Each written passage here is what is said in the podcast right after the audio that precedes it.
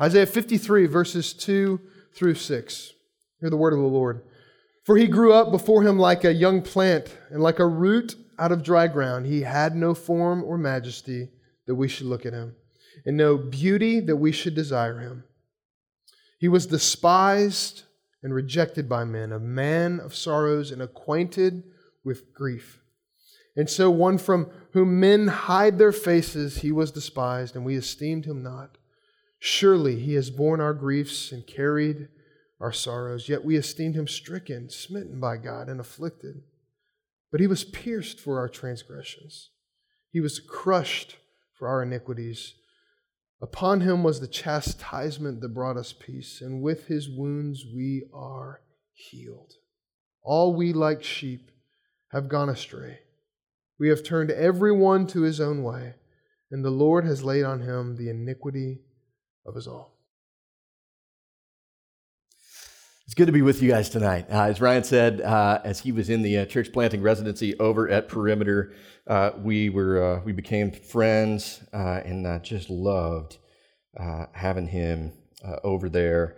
They they put the church planters right next to us with the young adults department in our, our, little annex there, and so every time, every time I say I'm not going to be friends with the church planters. I mean, I really desperately try not to be friends with the church planters because they leave me, see. I like them, they're great guys, and then they leave me. But uh, it was awesome to have Ryan with us. And, and it's sweet to be here this morning uh, and see the, the fruit of what God's been up to uh, through Ryan and Megan and many of you who have been working hard here uh, for a couple years. I'm excited to be with you. Uh, you may notice something really familiar. You're, you're pastored by a hillbilly. I don't know if he would describe himself as such or not, but he's a Kentucky boy. Uh, I'm a West Virginia boy. We sort of, we bonded over that. We were kind of you know right across the river from each other, and so uh, really really excited to be uh, with you guys tonight. Uh, as Ryan said, work with young adults, uh, and so that is I'll give you the the sort of brief synopsis of this. Uh, young adults and young families at Perimeter means that uh, we do a little bit of a ministry for college students that's primarily over the summer. Uh, we do a ministry uh, for uh, young adults, 20 somethings, that's primarily singles. We got a, a, few folks from here in your church that are actually a part of what we do sometimes on Tuesday nights. Then we do newlyweds, which is sort of zero to five years. If you've been married, we're trying to help you get on the right track, on the right trajectory in your marriage uh, Right Start, which is a premarital counseling program, and then Young Families, which is anyone with children 12 years or under at a 5,000 member church. We got a lot of stuff going on. I'm so pumped just to be with you guys, all in mixed up and having fun uh, here tonight. Uh, as I've worked with young adults over the, the past decade or so, primarily at uh, Perimeter, I'll tell you one thing that's just been kind of burned uh, into my soul over time uh, one thing that I would say I'm, I'm borderline obsessed with uh, is what I'm going to talk about a little bit tonight. Ryan said, Hey, will you preach on uh, the first? It's a 6 p.m. service. You can sleep in, you can do what you want. I said, I'm in. He said, You can preach on whatever you want. I said, I'm in. So turn to Leviticus 1. No, I'm kidding. I kid, I kid, I joke. That's not exactly what I'm what I'm passionate about. I'm, I've really I've become passionate over the years of really trying to look into God's Word uh, and, and speak to God in prayer and try to hear from Him about what does it really mean uh, for, for the person and work of Jesus to apply to our daily lives. Might not be a big surprise. I'm in pastoral ministry. I'm going through seminary. I'll hopefully be done uh, around August. That this would be something I'm, I'm really pumped up about. I hope that you're sort of pumped up about it too, uh, at least by the end of this evening. Uh, what does it mean to have the person and work of Jesus apply freely to our daily lives? And I think, yeah, even, even if we have a little bit of a theological grasp on that, we're all trying to get a hold of that a little bit, aren't we? Uh, it, it's what the entire Bible is about. Remember, Jesus explains to uh, the disciples uh, after he raises from the dead that the entire Bible is about him. The entire Bible is about him, every page. Uh, so, so that must mean it's supposed to mean something for us, right? Uh, it, it's supposed to translate to something in us. and, and not just be some coincidental trivia for us to know, right? Yes, absolutely, yes. The story of Jesus, the work of Jesus transforms, changes us, right? Fundamentally. Uh, I don't know, you know, this is a good book. A less good book, but one that I like, is um, The Outliers by Malcolm Gladwell. I don't know if any of y'all have read that or not. Uh, I love that book, The Outliers. It talks about uh, something that, uh, if any of you are familiar with sort of statistics, mathematics, you know an outlier is one that's numerically distant from the rest of the data in a study, right? The definition is something that appears to deviate markedly from other members of the sample in which it occurs. So the outlier is the anomaly, right? The oddball, the freak. Or as I like to say it, me, maybe you too, I don't know. I, I always felt a little bit like an outlier. Uh, I was always a little bit of a loner as a kid. Maybe you felt that way as well, but uh, you know, in high school I had friends. Um, I was kind of friends with all the different crowds, but I never was like in the popular crowd or the athletic crowd or the party crowd. And then on the flip side, I was never really in the unpopular crowd that hung out together uh, or, um, or even the artsy crowd, even though I'm a musician, or the, the Christian crowd necessarily. I always just kind of felt like me, kind of an outlier, kind of a loner, and it gets lonely out there. Maybe you've felt that way in some area of your life as well. I, I put money down uh, that you have, you know, where, where everybody else is going in a certain direction and you're just not. You, you're the statistical outlier, you're left out. And uh, if we're honest in those periods, probably wondering where God is uh, in all of it. Well, you may find it a hopeful thing then that the Bible speaks frequently about outliers and outsiders. As a matter of fact, I think one of the major themes of the Bible is how God came to give hope to all of us that feel a little out of the mainstream, uh, those of us that feel maybe left out, left behind sometimes, forgotten. Uh, it, it, it's all about that. Over and over again. As a matter of fact, you know, the big story of the Bible, when you, when you look at all the, the little stories and say, oh, this is, this is all kind of pointing to one thing, the big story of the Bible is, is always impressing on us that we don't bring a lot to the table, uh, that we are outliers naturally uh, with God. Uh, that we, we're naturally outside of the bounds of his, his love, uh, of relationship uh, with him. And it's constantly telling us not to try to do something about that on our own. So we're going to see that uh, a little bit in the, uh, the passage that uh, Ryan read over us Uh, this evening uh, in Isaiah. I'll read it again. It says this He had no form or majesty that we should look at him no beauty that we should desire him. He was despised and rejected by men, a man of sorrows, acquainted with grief. As one from whom men hide their faces, he was despised, and we esteemed him not. Surely, he's borne our griefs, carried our sorrows, and yet we esteemed him stricken, smitten by God, afflicted. But he was pierced for our transgressions, he was crushed for our iniquities. Upon him was the chastisement that brought us peace. With his wounds we're healed. All we, like sheep, have gone astray. We've turned, everyone, to his own way, and the Lord has laid on him the iniquity of us all. You're near the beginning of this book, the prophet Isaiah, in chapter 6, uh, when Isaiah is called into ministry he encounters a manifestation of God's glory, and he gives us this incredibly vivid picture uh, that God's righteousness and holiness are terrifying. It requires some sort of coping uh, mechanism. He comes uh, into the temple, and it's filled with smoke. Uh, and there are these really frightening winged creatures flying around, screaming out God's praise. And Isaiah says he is undone. He realizes in that instant just how deep his sin is uh, and, and, just how deep uh, the nation of Israel's sin is and just how far apart from God they really are. And what an outlier, what an outsider to holiness that he is. And he just, he drops to his knees. And Isaiah says, Woe is me. I, am a man of unclean lips. I live among a people of unclean lips. And then the, the Lord sears Isaiah's lips with a burning coal and he, he cleans his lips and he sets apart his lips to speak his message. And it's not a pleasant message. It's not a pleasant message uh, that God gives him to speak. God's people, uh, the nation of Israel, have been torn apart. Right? And so the, the larger portion, uh, by far, 10 out of the 12 tribes that, that made up the nation, uh, are the northern kingdom.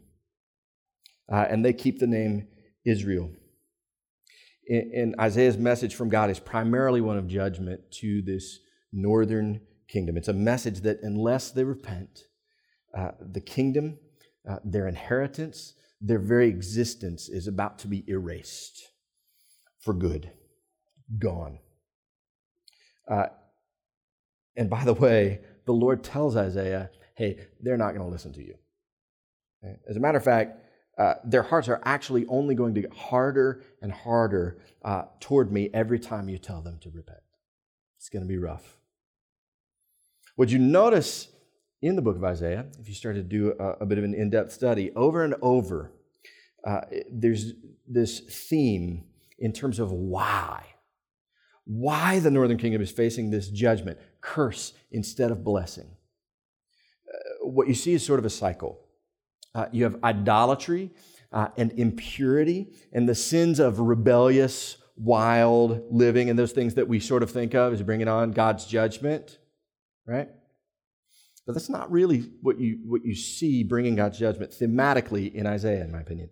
Actually, these are just the first steps of the rebellion. In, in, the book of Isaiah, what we see that stirs the wrath of God, that incurs his judgment upon his own people is injustice. Injustice. Idolatry leads to injustice, which leads to judgment. And that's the cycle. Now, that may not be the case in every nook and cranny of the Bible, but I think it's noteworthy uh, that this really seems to be the case in the book of Isaiah, which is one of the more uh, most important prophets in the Old Testament. Over and over and over again, Isaiah says the reason that the northern kingdom is facing this judgment is the way that they have treated the outsider, the poor, the foreigner, the hungry, the widow, the orphan, the oppressed. And God compares that uh, to the acts of an unfaithful spouse. He's not saying judgment is coming because individual members of the northern kingdom are living loosely uh, and immorally in mass, although that seems to be maybe the case that that is true. Uh, he's saying through uh, his mouthpiece, Isaiah, the entire northern kingdom is being an unfaithful spouse to him by mistreating the outliers in their society. And I believe that God's saying in this book that it's not just mistreatment, but, but marital unfaithfulness to Him anytime that we, His people, uh, do not actively work for justice and thriving for the least, for the outliers in our society. So His message was heavy, right? And it's, it's heavy for us too because we look at that and we, we know we're guilty too. And like the northern kingdom, when we're confronted with it, we sort of just want to run away. Maybe you want to run out the door right now. I don't know. Uh, if I started to just beat you over the head with how good God is and therefore how bad you are, and I only know a couple of you, but you're probably pretty bad like me. probably one of two things happens, right? Despair or optimism. That might sound crazy, but you, you either say to yourself, oh, he's right. He's right. I'll never get it together. Why even try? Why try? You have despair in that way. Or maybe, you know, despair can come out in a, in a little different way. Maybe you make yourself uh, the victim. You say, you know, I've just, I've had too many disadvantages in life. Uh, I'll never measure up. This is, this is just who I am. I, this is just how I grew up. People just need to get me, uh, and things will be fine. And, and both of those really are reactions of despair. Or you could, you could come at it from a little different angle. We, we also sometimes respond with sort of a triumphant optimism. We could hear how bad we are and say, wait, that's okay. I can fix this. I can fix this. I can, I can get disciplined, right? I'll, I'll wake up earlier tomorrow. I'll eat a better breakfast. I'll read more Bible. I'll pray more, right? I'll run for the first time ever. I mean, it's New Year's Day. Anything is possible, right? Maybe Kevin Garnett. Or you could also be, uh, you could be an, uh, an optimist maybe in a little bit of an angry way. right? You say, who's this guy telling me I'm bad? He doesn't have it all together. You're right. I don't have it all together. Uh, but you sort of you start building your resume a little bit in your head. Like, I'm kind of people. I serve at the co-op and I serve at church and I'm a hard worker and I love God. I know you do this. I do this. Humans do this. It's called self talk. You start telling yourself a narrative that helps you to cope. And some people actually cope via despair or, or, or, sort of a victim or martyr complex, and, and others cope sort of a triumphalist uh, optimism. And, and we probably tend to go one direction or the other. I've certainly thought or had these emotions uh, before in my life, probably within the last 24 hours. Uh, but what the prophet saw in chapter 6 in the temple, encountering holiness, is that no amount of work will fix it. No amount of work will fix it. No optimism uh, can, can clean up our guilt. No amount of despair or beating ourselves up can take it away either. Our coping mechanisms will never be enough. So, so how do you have any hope? How, how could he deliver this message with any hope? Well, what the prophet saw in chapter 53 that we read in the suffering servant gave him hope. He had hope in the one who would come to be an outlier for them, for him. See, Isaiah experienced the holiness of God, and so he knew how nasty he was. He was laid low. Isaiah is called by God to say some pretty harsh things to the people around him, and he actually uses some pretty graphic language. We would be shocked by it if it was in our language. But Isaiah knew in his heart of hearts that he was just as bad. He was just as bad as they are. Uh, he knew he needed atonement uh, as much or more than they did. He knew God had to do it. He knew God had to make atonement. God had to make a way, or everybody was toast. Isaiah's hope was in this description of the suffering servant who would be Jesus. 700 years before Jesus is born, his hope is that someone like Jesus would come for him. Someone ugly, uh, uh, someone with no, no form, no majesty, no beauty, someone sad, someone despised, rejected, who knew sorrow and grief with no esteem. Someone like you or me and yet so, someone unlike us holy, righteous. He, he bore our griefs and sorrows. He was, he was pierced for our transgressions, crushed for our iniquity. By his wounds we are healed. There's no one else whose wounds can bring us healing. This is the God man, Jesus. There's no other death that could ever bring us hope. Not really. I mean, people often celebrate at the demise of tyrants or terrorists. And can you imagine the party that's going to happen in Syria and Iraq when ISIS finally meets their doom? It's going to be awesome. But nothing, no death can take away our death like this. Right? They can't save us from cancer. They sure as heaven can't save us from hell. They can't do anything about real death.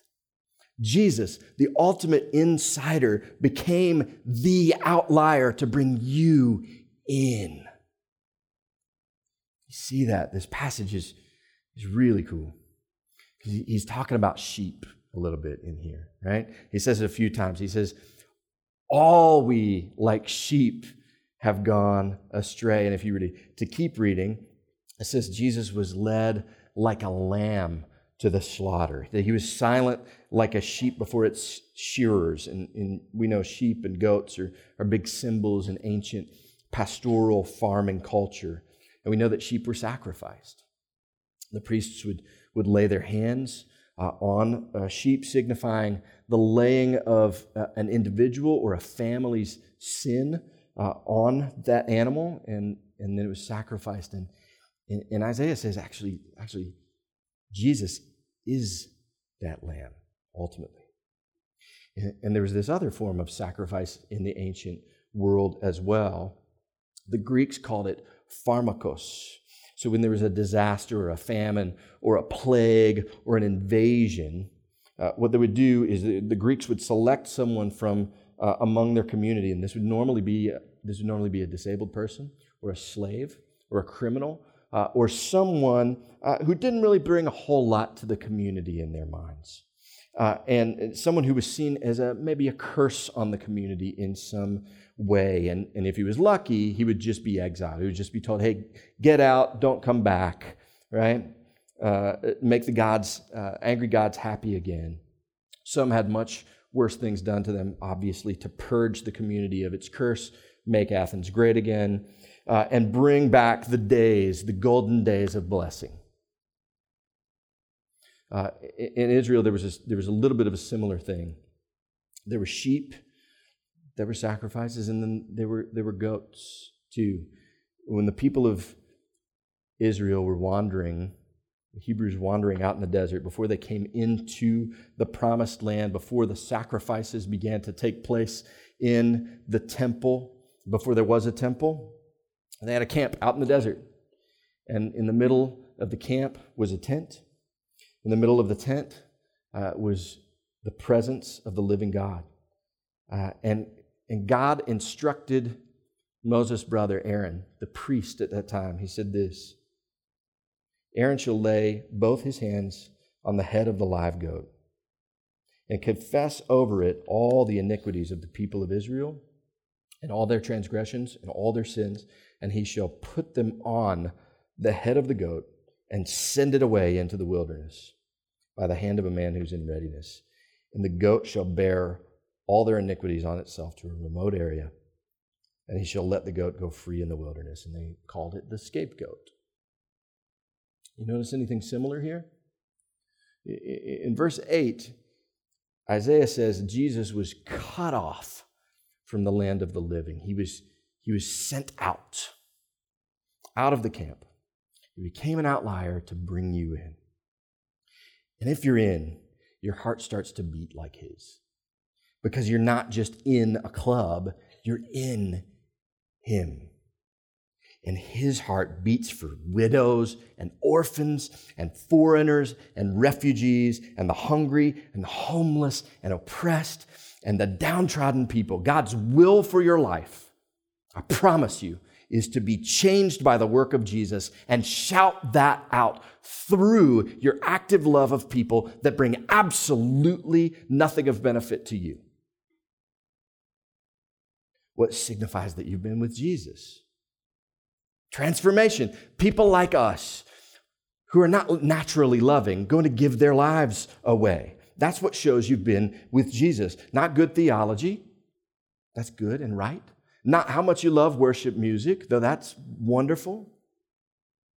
It's not what political stance you take or not, what drinks you choose to have or not, your modest dress, what movies you go to see or not. It's how you've been changed to love the least. The book of James says it this way religion that is pure and undefiled before God the Father is this to visit orphans and widows in their distress or affliction and to keep oneself unstained from the world. So, that book I mentioned earlier, uh, Outliers by Malcolm Gladwell, has this section in it uh, about a very strange area of the world where Ryan and I grew up Appalachia. Don't call it Appalachia, it's wrong. Talks about Appalachia and he talks about the Hatfields and the McCoys a little bit. The McCoys were Kentucky folk, the Hatfields were West Virginia folks, where I'm from. I actually know several Hatfields who are descendants of that clan. You know any McCoys? You got you know some? All right, all right. It's on. It's on. Uh, so you know the Hatfields and McCoys. They famously feuded across the West Virginia Kentucky border there uh, killing each other for years. And uh, Gladwell talks about them a little bit. And uh, he actually starts in this chapter uh, talking about feuds, talking about a couple different families, Howards and Turners in Harlan, Kentucky. You know any of them? No. Okay. The first critical fact about Harlan, he says, is that at the same time the Howards and Turners were killing one another, there were almost identical clashes in other small towns up and down the Appalachians. In the famous Hatfield McCoy feud, several dozen people were killed in a cycle of violence that stretched over 20 years. In the French Eversole feud, 12 died. The Martin Tolliver feud featured three gunfights, three ambushes, and two house attacks and ended in a two hour gun battle involving 100 armed men. The Baker Howard feud began in 1806 and didn't end until the 1930s. And these were just the well known feuds. One man once looked in a circuit clerk's office uh, in a Kentucky town and found 1,000 murder indictments stretching from the end of the Civil War in the 1860s to the beginning of the 20th century, and this for a region that never numbered more than 15,000, and when many violent acts never even made it to the indictment stage. That's the stain of the world, if ever there was one, right? It's not unique to Appalachia, but it's a good example. Uh, the world knows nothing other than despair, or optimism. It does not know faith, trust, belief in the good news of Jesus as its coping mechanism. The world has to purge itself of its curse somehow. Those families in Appalachia decided that the other had harmed them, wronged them, dishonored them, cursed them, and therefore they had to extract vengeance. Uh, the Greeks purged their curse by choosing the weak, the unpowerful, the unwise, the uninfluential, and sending them out to fend for themselves. God purged our curse by sending himself out to death for us to bring us in. And he chose the unwise and the unpowerful and the uninfluential to shower his grace upon. Jesus is the true and better scapegoat, sent out, bearing your curse to bring you in. He's the true and better sacrificial lamb who chose to take his father's wrath that should have been unleashed on us.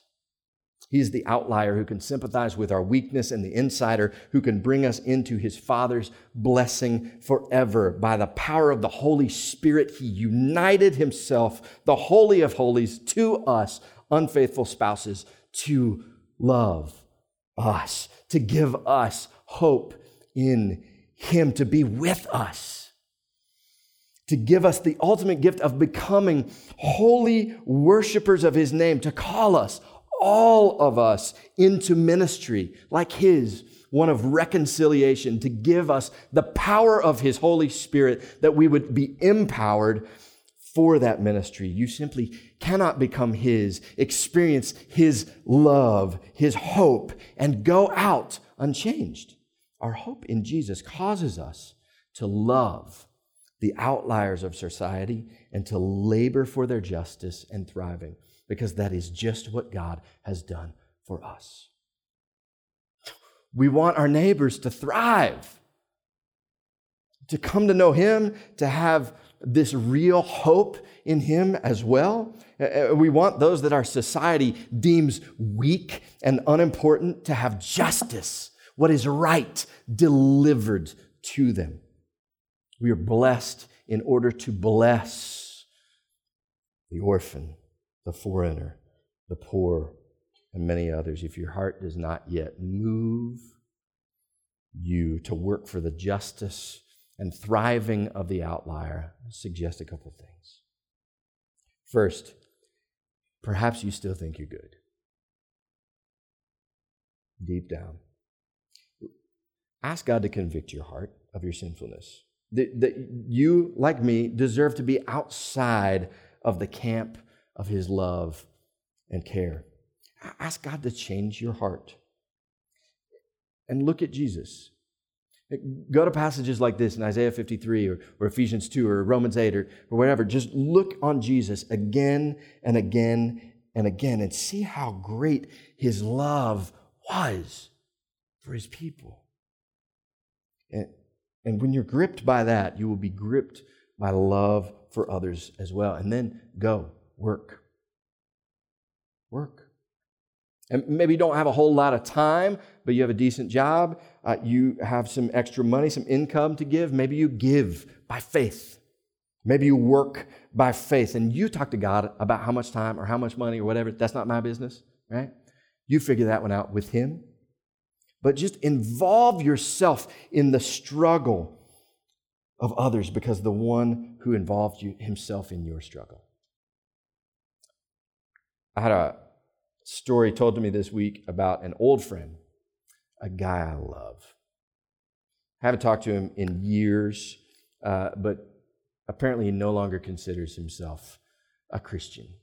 Uh, and uh, it broke my heart. And uh, he, he started a ministry years ago telling people about Jesus. And over time, that ministry sort of morphed into almost a business uh, and got pretty big and actually famous.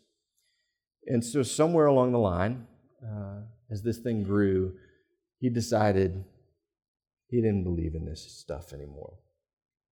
And um, I've thought about him and prayed over him and wept over him uh, many times just this past uh, week, week and a half, because I love him. And I'm so grieved. And sometime during the week, I thought, I want, I need my heart to be more and more like this, and, and not just for people I'm close to, but for difficult people too, in difficult circumstances, who don't necessarily bring a lot of benefit to my life. Because that is what He has done for me. Let me pray for us. Lord, we confess that it's true, uh, that we certainly deserve uh, to be outside the camp. We don't deserve your love, uh, your goodness, your grace given to us. Uh, and yet you've been kind. If we're uh, in relationship with you this evening, you've been so, so unbelievably kind and gracious to us to bring us in. Uh, and even if we're not yet, to even be here among your people hearing this good news, you've been kind to us. And so, uh, Lord, we're, we're all over the place in terms of our journey, in terms of our transformation. But wherever we are, whether we're old pros at this Christianity thing or brand new, Lord, we ask that you would do work, Holy Spirit, in our hearts and our souls by hearing your word this evening and receiving uh, this grace tonight. Lord, don't let us leave unchanged. Would you, would you cause us to trust you more? Even as we continue to pray and sing, take the sacrament of the table, would you change us? Would you cause our hearts to love you more? Would you cause our hearts to trust you more? And as a result, would we be people? Would this be a community uh, that is known for loving and working for the justice, the thriving of the outliers? Because that's who you've been and what you've done for us.